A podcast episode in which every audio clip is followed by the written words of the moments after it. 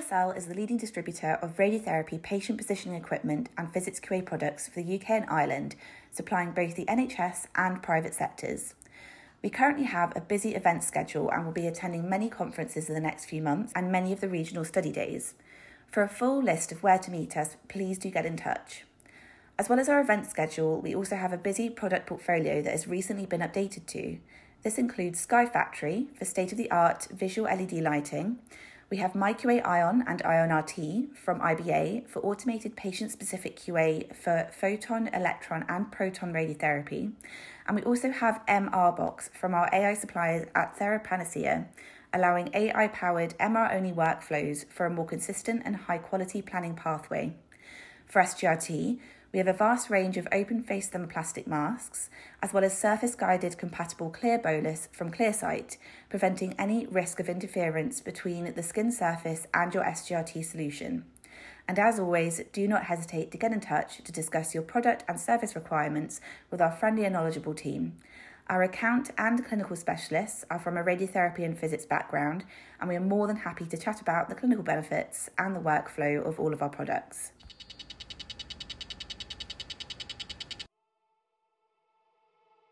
and welcome to Rad Chat, the multi award winning first therapeutic radiographer led oncology podcast. Welcome to podcast number 95. My name is Jo McNamara and I'm joined by fellow host Naman Julka-Anderson. Hi everyone. So, a big thank you to our last guest, Samantha Bostock, who talked about her role as a therapeutic radiographer and her passion around supporting patients with late effects. If you haven't had a chance yet, please do go and take a listen. So, we're really pleased to introduce our guest, Naomi Clatworthy, who will be discussing her role as an acute oncology nursing consultant. Hi, Naomi, welcome to the podcast. Hello, hi guys.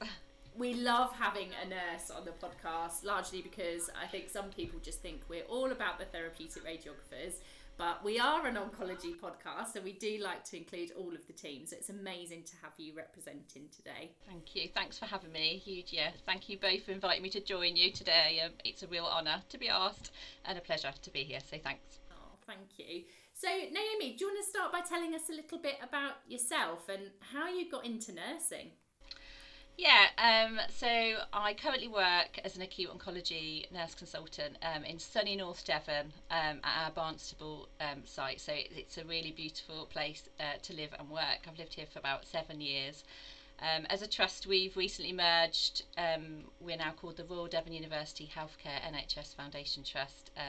We have two acute hospital sites, one in the north and one in the east, and I lead the acute oncology team here in the north. Um, but you can probably tell from my accent uh, that I'm actually not from the southwest, but I'm actually from the Midlands. Um, so I started my nursing career um, as a healthcare assistant in Dudley, um, Russells Hall Hospital, um, on an oncology and haematology unit. Um, I worked both in the inpatient and outpatient setting, and uh, this is where my love for cancer nursing um, really started. And the nursing leadership there um, enabled me to complete qualifications that meant that I could then go to university to complete my nurse training um, with a view to going back uh, as a registered nurse. Um, I did go and complete my training in Worcester, so not too far away, uh, but I ended up meeting a boy. Uh, and then I married that boy. Um, As it so often that, goes. Um, yeah, so meaning that I didn't return to Dudley, um, but stayed in Worcester as a newly qualified nurse. Um, but so thankful for all the input um, from so many people to name. I don't want to name anyone out, but um, who invested in me in my early years um, to enable me to go and do my nurse training and actually I was recently at a wedding and met all those people from 20 years ago that were, you know, looked after me when I was sort of 18, 19 as a healthcare assistant, and um, it was so lovely to see everybody again. But um, so when I qualified as a nurse, um, I worked in sort of general medicine and then within the cancer care, so on a in a, in a, on a haematology ward. But then had my sort of first taste of uh, acute oncology at this point. Um, but then this boy that I married wanted to move because he likes surfing. So um, moved to North Devon in 2015 um, and to, to really to help establish the acute oncology service um, in North Devon, um, a quite a brand new service that they were developing here. And I started as a as a nurse specialist, but then over the years um, developed to a nurse consultant. And we started the team in 2015 with two part-time nurses and part-time admin support uh, to now having a, a, great team of 12 providing a service that works across um, seven days. Uh, so we were very much a medic-led service to start, um, but with lots of investment in us as a team. Um, we are predominantly a nurse-led service, so I went off and uh, you know all the staff are on their uh, masters pathways. Um, and it's just been fantastic to see how much it's grown. But we still very much work collaboratively collaboratively within the MDT, um, and my role is to lead the team and the service. Uh, and providing sort of an expert level of practice, but and working across um, all four pillars uh, of advanced practice. And um, I do get asked quite a lot about the nurse consultant role and um, you know what that means and um, and I do you know really advocate for it within in each area not just within cancer but um, and to just to express the influence that it can have and the um, impact it can have on the team as well. Um, I sometimes see people, how have you got to that position? And I think, well, if I can, then anybody can really can. Um, but it does, it is inspiring for people as well. And I think, especially to see where I've come from, not the normal route. Um, you know, I, I've been at college four nights a week in the past, trying to obtain the qualifications that I can um, to be able to get to the position where I am today. Um, and I feel very lucky and privileged to be in the role that I'm in. Um, it's such an amazing job. I, I pinch myself all the time uh, to have such an impact in terms of clinical practice and uh, clinical input here, still with patients, but at the level that I'm at, I'm very, very lucky, and I, I do recognise that. Why did you pick healthcare? Why did I pick healthcare? So, um, going back to the beginning, I didn't do very well in school, and I didn't really, um, for a number of reasons, um, and I sort of left education not in a great place, and a number of my family members were in healthcare, and I wanted to help people, and I, you know, got great satisfaction in doing that, and I felt, and and somebody. A family member said, "What about nursing?" And I said, "Well, I don't know if that I don't know if that's the right thing for me." And they said, "Well, why don't you give it a go?" And so I looked um, online and saw saw a job advert for this local hospital as a healthcare assistant, and you did actually need qualifications to obtain that job. And uh, oh, anyway, I went for the interview, um, and they phoned me and said. Um, uh, we've given you offering you this job and I was like gosh I didn't think you'd give it to me and she said but you you've got no bad habits we can mold you into whatever we want because you've never done it before and I was like, oh, okay, that's amazing. So that's how I sort of got into it, influenced by family members and the fact that I just wanted to help people, um, and then just loved the nursing role and desperately wanted to do my nurse training and was just really supported in doing that and recognizing that actually without the support of so many other people I wouldn't be in the position that I'm in today even to do my nurse training so I think that's what sort of inspires me to do that for others as well. When I can, you know, I, I get great satisfaction in seeing others develop, and um, I think that's because so many people helped me in my journey that I just want to help people in theirs as well, um, even if they don't want to a lot of the time. Um, but yeah, that answer your question? Absolutely. And in terms of oncology, did you know much about cancer going into a nursing role? Is that something that you you thought through your nurse training, yes, I definitely want to work with cancer patients? Yeah, I think because as a pre-reg, um, I'd experienced those t- those years on the ward in my sort of healthcare assistant role, and definitely that was an area that I really felt that I wanted to go back to. Um, yeah, I think once you've worked within cancer, it's really hard not to um, to go back. But I really valued the fact that the first few years of my registration I was in a different setting, so in sort of general medicine, and I worked in sort of infectious diseases, stroke, uh, respiratory, gastro, a bit of everything really. We were sort of moved around in as a newly qualified. So, um, but I also don't think you need to have that either. There's loads of you know talk is that you've got to do this when you qualify, you've got to go there, and I just don't think that's necessarily um, true. I think you do need to maybe search around a little and find something that you're interested in. But if if something really a speciality really hits you and you that's where you want to go, then you know go for, go for it. Don't be influenced by loads of other people. So, Naomi, lots of people know what oncology is, but what is acute oncology?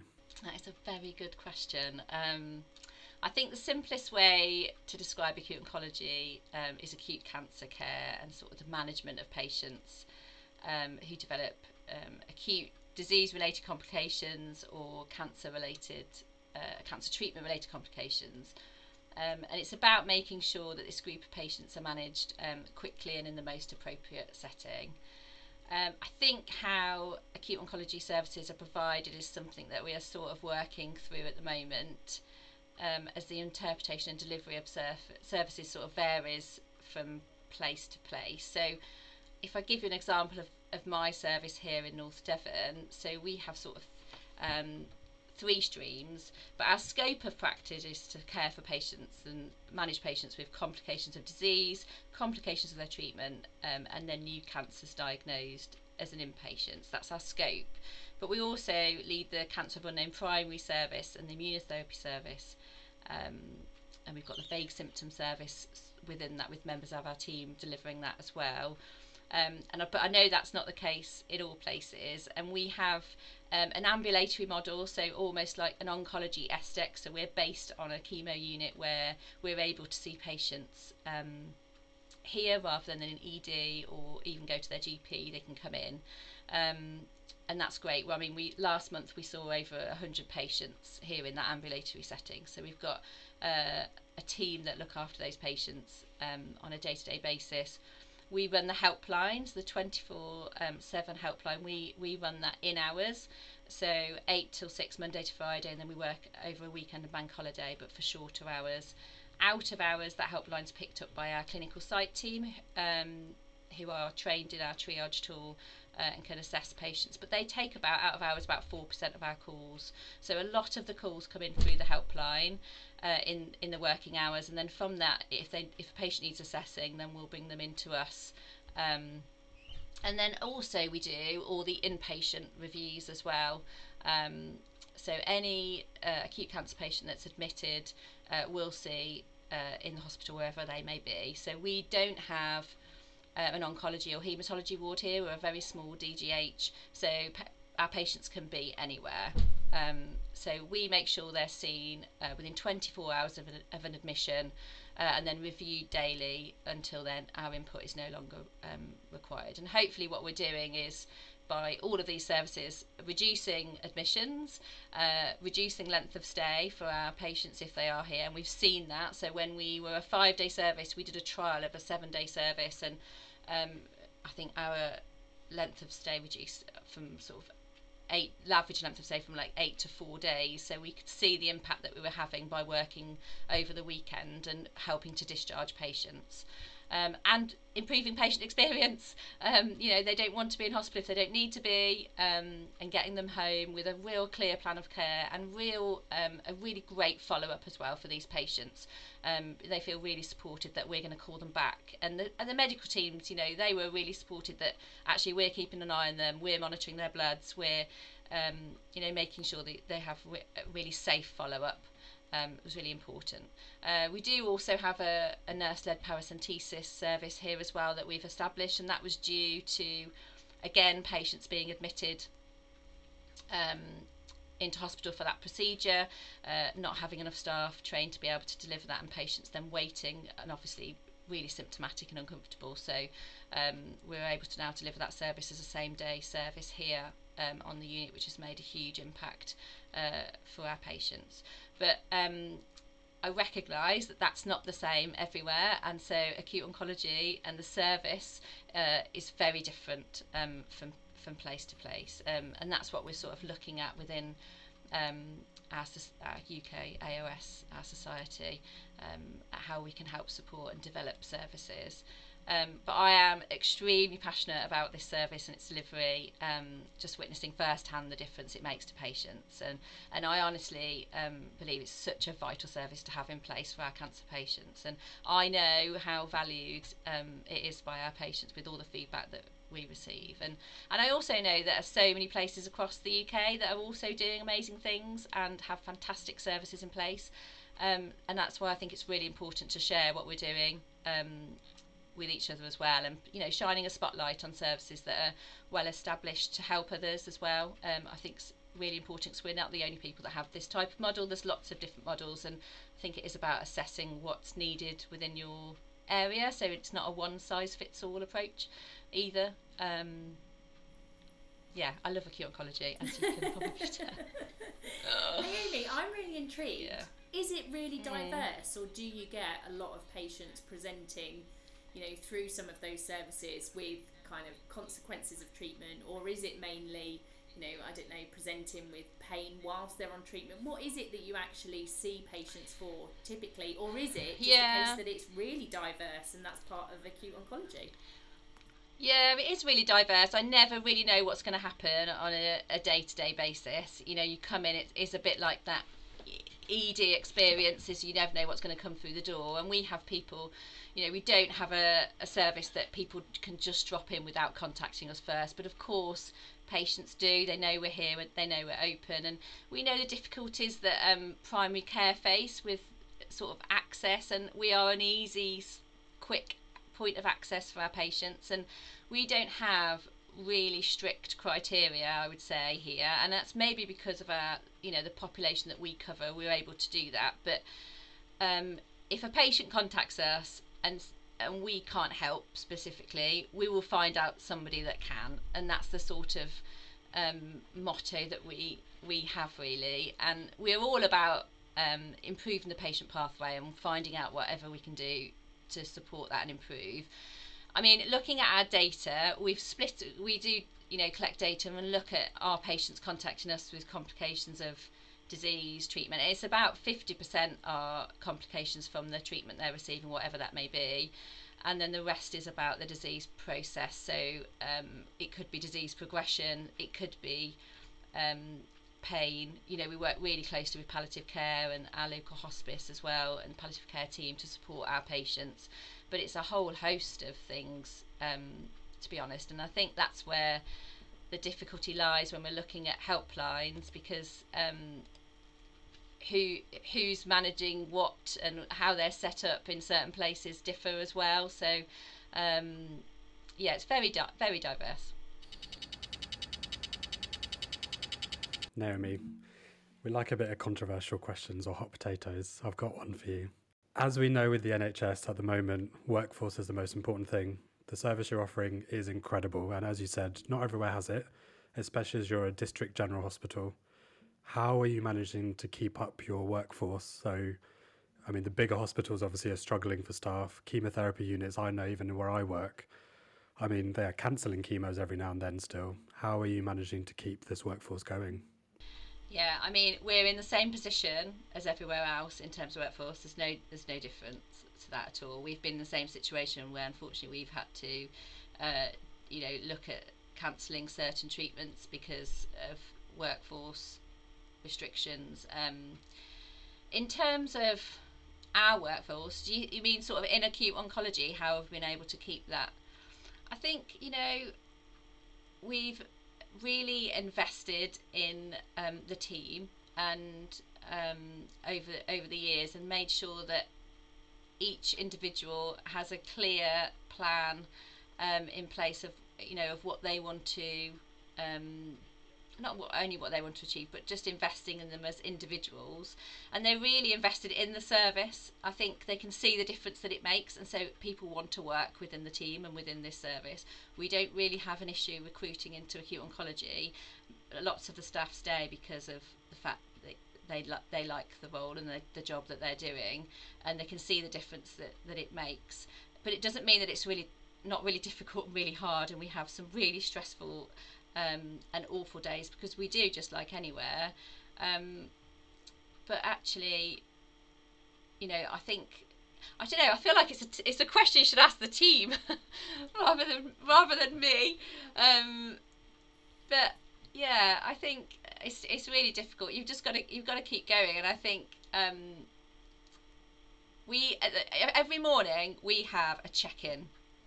And um, we sit round not very long. It's very short, but each member of the team checks in. And um, previously, you'd come into work and you just get going. There's patients on the phone. There's things need doing. You just crack, you just crack on, don't you? But it's really important to just stop, spend a few minutes going around and checking in and making sure that everyone's okay and is in a position to be able to do their do their job that day. And there might be things impacting that. Um, and that's really important as a team that we all need to know that to help support each other. Um, because if you don't do that, I mean, it can all just fall apart. So um, we do that every morning, and I'd say that's really key for our for our team and the way that we work together. Because there's absolutely no way as well that we could work in acute oncology without working collaboratively. And it's not just us as a team that work. It's acute medicine, it's palliative care, it's so many other specialities that are involved in acute oncology. I mean, I can't leave today without saying that acute oncology is everybody's business because Philippa Jones would kill me if I didn't say that. I mean, it totally is. It's like a mantra, isn't it? it is, yeah. It is, but it is so true. So, um, but the, as a team, that's what we do. Check in and check out is really important. But you know, working together is key to have a successful service and deliver a, a successful service. But recognizing that um, you know workforce is an issue and will will continue to be until there's sufficient investment. So I think you highlighted a really good bit of role modelling. Just as as you said, you're you're the team lead. I think the past few years has really shown where leadership has been lacking in the NHS around provision of care. But that that sounds amazing. That's that makes me want to work there, and by the sea as well. So. Um, with everything going on at the moment, how are you finding being a senior leader in a nursing role? That's a really good question and not one that I'm asked very often. That's uh, how am I finding it? Um, really, it's challenging. Um, I've just completed. Can I give this a bit of a plug? The NHS Leadership Academy Rosalind Franklin program, and I don't know if either of you two have completed that. Have you both done it? No, you've heard of it. Um, and that's been a really interesting sort of nine months working through that, um, reflecting on my my own role and the team and just the whole system in general um, my, looking at my organisation. And it's really helped me to see the bigger picture because I think I was quite focused in my own um, area. And now actually um, I'm starting to think a little bit more wider and strategically, I suppose, whereas previously I didn't. And I think I'm really lucky to work to be part of um, board. I'm a board member for UKONS and a, board member for UKAOS because um, being part of both of both those boards and being sat with the people around the table um, has really um, helped me and I mean real inspirational people um, within those boards um, and has helped me to develop um, within my leadership role. But it is it is difficult, isn't it? And I think that's why we you, you can never work in in isolation, um, and you have to be support each other. Um, I was watching um, what's that Formula One program, you know, on Netflix. I don't know if you've oh, seen it. And there was a part when yeah, Drive to Survive. That's it, yeah. And that um, Christian Horner said, um, "The higher you rise, the sharper the knives." Did you hear that quote? And I thought, "Oh gosh, that's awful." And I was thinking, "Is that is that the same within healthcare?" And actually, uh, unfortunately, I haven't experienced that, but that's quite terrifying to hear that that that can be the case in in some sort of um, organisations. But um, fortunately, I've I've not experienced that, and it's all being uh, you know relative relatively nice. Um, but yeah, I'm I have great supervision with people that I've met from Twitter actually, um, and I meet with regularly, and we yeah, share share how we're doing, what's going on, um, and that's been a real great source of support for me um, personally and professionally as well. Yeah, big shout out to leadership qualifications in general. I think it definitely helps because quite often people who are in roles never necessarily set out to achieve them. Um, they've kind of worked their way up the ladder and maybe found themselves in those roles without necessarily ever having managed people before. So I think sometimes that can really help. And also having role models Um, you know, we've had people on the podcast before that maybe haven't had a role model, so they go into a leadership role never maybe having that positive influence. So, utilising some of the leadership qualifications and also, um, you know, that supervision and mentorship is, is really important. Yeah, absolutely. And I think, and just um, being really open and honest as a leader and sharing when you don't get things right because i mean my team will tell you i don't get things right all the time and i have made mistakes and but it's owning that and saying look i'm really this is why i made this decision but i didn't get it right um, you know i'll try you know hopefully next time but it's sharing that with the team and not just not holding it all in um, i think is is really important as well i mean it it, yeah, it's, it's difficult, but so rewarding as well at, at the same time. So, Naomi, you mentioned um, specifically about the UK um, UK Acute Oncology Society, um, of which I'm, I'm really passionate about being a therapeutic radiographer and leading the radiotherapy arm of that. Um, can you tell us about what it is that you do and why people might want to get involved? Yeah, so it's um, a fairly new society that's um, really, I think, unique because it's made up of such a big sort of multidisciplinary group of healthcare professionals across the UK. Um, what's great about it, it's not just cancer specialists, uh, but also specialists from acute medicine, palliative care, allied health professionals, primary care, um, and we have a number of subgroups within the society. So, yeah, Jo, you lead our uh, radiotherapy group, um, but we're still really developing as a society. Uh, with us now recently having our own secretariat. Uh, we have a great website uh, with lots of information and resources available. Uh, it's free to join as a member, um, so please do access that. Uh, we are aiming to host educational webinars. We've already run a couple of study days. Uh, we're leading the acute oncology session at the UK Oncology Forum in, in June this year, which is always a great session and a great feedback. And I think it was sort of the highest attending um, session in their programme. And we've got an acute oncology conference um, that we're planning hopefully uh, for 2024. So there's lots going on, lots to be involved with. We, you know, love people wanting to get involved with stuff. So um, please do um, get involved. So our, our chair is Dr. Ernie Marshall, um, who is also leading a project looking into helpline provision across the UK, which is also really exciting. Um, this is in the early stages with quite a few people involved, Naman. I know that you're involved in this as well. Um, and we're just wanting to scope out exactly what is being provided um, and by who. Um, and from this, being able to make recommendations regarding um, provision. I suppose talking about the triage tool, uh, so the, the triage system, I suppose, before even looking into tools, and how have they maybe developed, and do you see a role for allied health professionals within that triage system or pathway?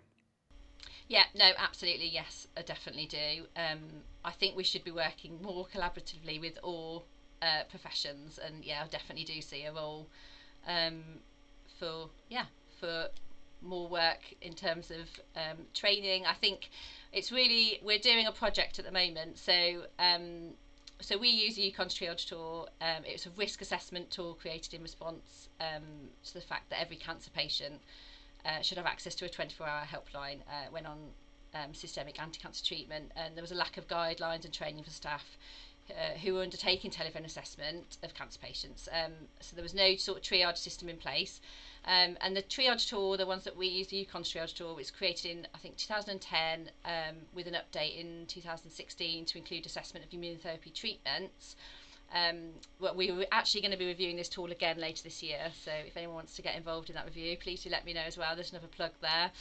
Um, but the triage tool itself helps to, helps uh, the assessor to determine the severity of the patient's symptoms um, and then direct them to a level of uh, assessment deemed appropriate. And it uses um, a RAG rating, so a red, amber, green. Um, it was heavily piloted with a, a, number of sites and had really positive feedback. And it's really widely used across the UK. Um, and in fact, I think in a recent survey, had 100% of sites all used use this triage tool, uh, and it's also been translated into several other languages, um, so used across the world. Um, it's a great tool. It's extremely safe. Um, however, we've recognised that staff being continu- uh, been continually trained in the tool has been a real issue uh, for some sites. So we're developing a telephone triage training package um, that will be available for free on e-learning for all healthcare staff to access. Um, so yes, I think all professions will be able to access that and complete um, that training, and then competency and practice uh, will still need to be completed by sites. Uh, but this will help uh, sites deliver the foundation to that telephone triage and assessment, how to use the tool, and then the sort of governance around this. Uh, and we're hoping that this will be available um, in the autumn. But I think through developing this, we've really we've realised that actually no one really gets any training on telephone uh, assessment in general, or you know how to communicate via telephone, and um, so within we've incorporated that within the training.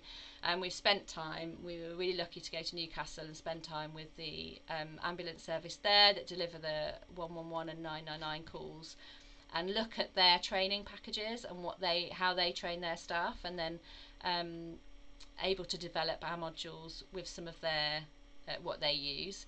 Um, and then obviously we specifically have the training on the UKONS triage tool that we use but um, it's it actually a couple of the modules will be out, be out people will be able to access and in terms of just telephone assessment and, and how to do that safely. So um, yeah it's really exciting that we've been able to obtain funding to be able to produce this. And I know that a lot of places around the country I get emails every week asking about uh, training delivery delivery of the training so this is going to really really help people um, so yeah we're very excited about that being launched in in the autumn it's funny you say you. It's funny you say that, Naomi, about um, actually assessing patients because within my role as a lecturer at university, we actually have to teach the pre-registration students how to speak on the phone, just generally, just a kind of general chit chat, and also to use a landline phone. So it, is that um, within your is that within your module, like your curriculum? That that's part. Is yeah, it? Is yeah, it? It's, prepar- it's preparation for practice because it's really funny, but you don't think about it because we're of a different generation and a different age group. But students aren't using landlines, they're using mobile phones. So, you know, how to make a call, how to how to direct phone calls, how to like use the old star phone system where you transfer calls. Um, they don't have experience of it. And then there's also the confidence issue, which is because they're not used to necessarily having a telephone conversation and they rely maybe on on FaceTiming or or potentially just on texting or messaging um, they can find it really daunting. So it's it's it's really interesting, isn't it? That pre-registration using a phone, but then obviously from your perspective, it's how to actually assess and and really get the most out of patients through a telephone conversation. Yeah, absolutely. And thinking about the environment that you're in when you're when you're taking that call, you know, uh, uh, things like that are really really important that people forget you know and you're in a busy office people are talking behind you. All those sorts of things will impact on what you're hearing and the way that you're able to assess. Um, so hopefully these modules help support that. But it is it is really interesting. Even people are quite often are doing voice notes now aren't they? People i find that all the time. I mean i'm getting clearly getting old. But i had a patient yesterday and and they um, don't have a phone um, they refuse to have a phone. Uh, they've got a landline, but they haven't got a mobile phone, and they so they said anything that needs to be, you know, they were worried about um, appointments being text and all those sorts of things, um, and wanted to make sure we're still doing letters um, to the home, and they weren't very old, but they just um, don't they don't want to engage in the uh, digital world. I think um, for one reason or another, but we have to remember that, don't we? And not it's not not everyone is going to be able to um, you know get involved with these things, but um, yeah. With the red, amber, green system, how do you manage patients' expectations? Because obviously they're calling in with a problem, and they might want a solution straight away, but if it doesn't meet the threshold criteria to maybe be admitted, um, I mean, we do in our pre-treatment here, in our pre-treatment visit assessments, we do go through the um, uh, sort of triaging and what to expect. So if they did phone, they would be assessed using a tool, and based on that, would then we would give the you know whatever advice that may be, or you might need to come in for a further assessment, or you may need to be admitted.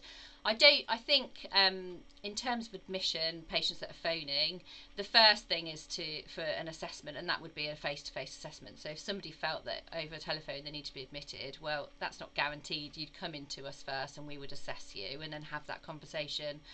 Um, based on our assessment and further investigation. So, um, but I mean, it is about being well prepared and educated prior to even starting treatment. I think a lot of these things and managing those expectations right from the start, in whatever form that may be. May be. Now we we're about to start using a. Um, the Cancer Research UK treatment records, which I know we're a bit behind to most places, but even within there is a great red, amber, green for the patient to look to look through um, to know about and recognise that when they phone, this is what we're basing our assessment um, on.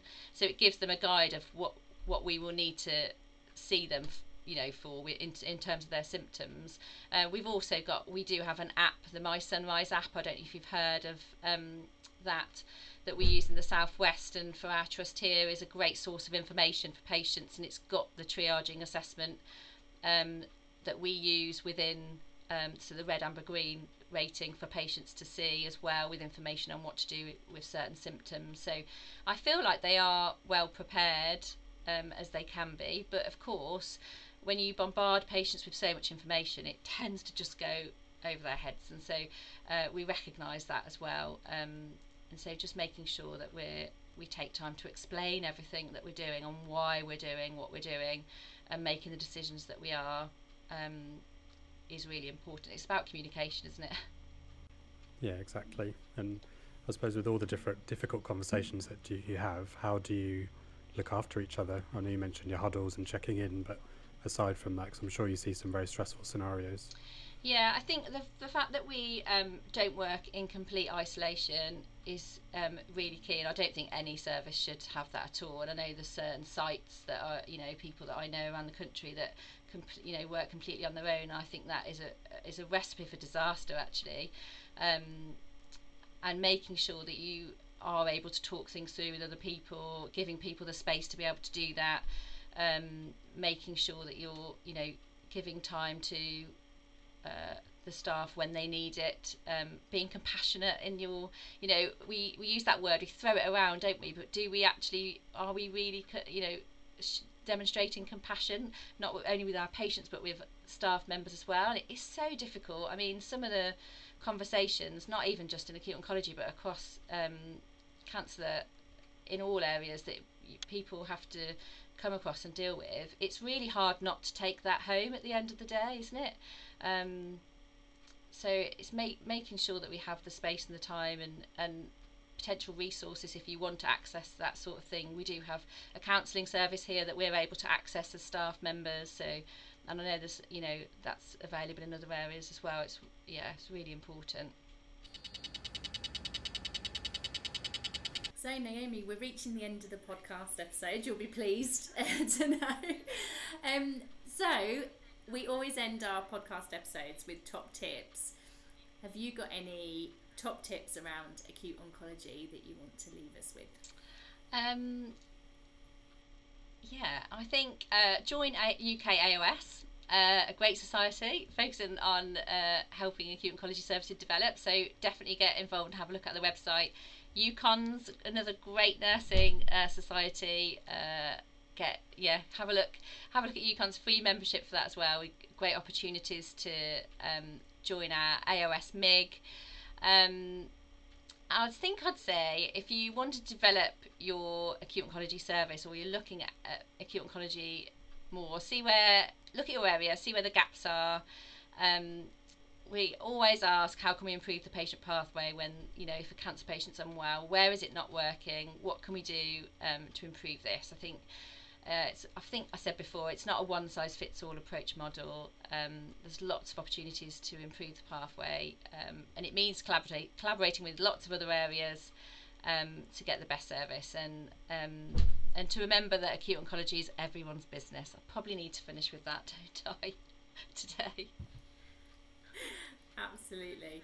And I suppose for anyone who's listening to this who has aspirations to work generally in oncology, there is the Aspirant Cancer Career and Education Development Programme um, that's going to be available for people from the 24th of May, um, which is very exciting. So keep an eye out, and we will tag that along with all of your other suggestions, Naomi, um, along with this podcast episode. So thank you so much for joining us. Um, it's been a pleasure. We've learned lots, and great, as I said at the start, to have a nursing colleague on the podcast. So thank you for listening to Rad Chat. Your hosts today have been myself, Jo McNamara, and Naman Julka-Anderson. If you're utilising the podcast for CPD purposes, consider the reflective questions posted along with links to resources and literature that we've discussed. To receive your accredited CPD certificate, please complete the Google form linked with the podcast. Our next guest to feature will be Laura Allington, who is the operational lead for the proton beam therapy unit at the University College London Hospital. So thank you all for listening and take care.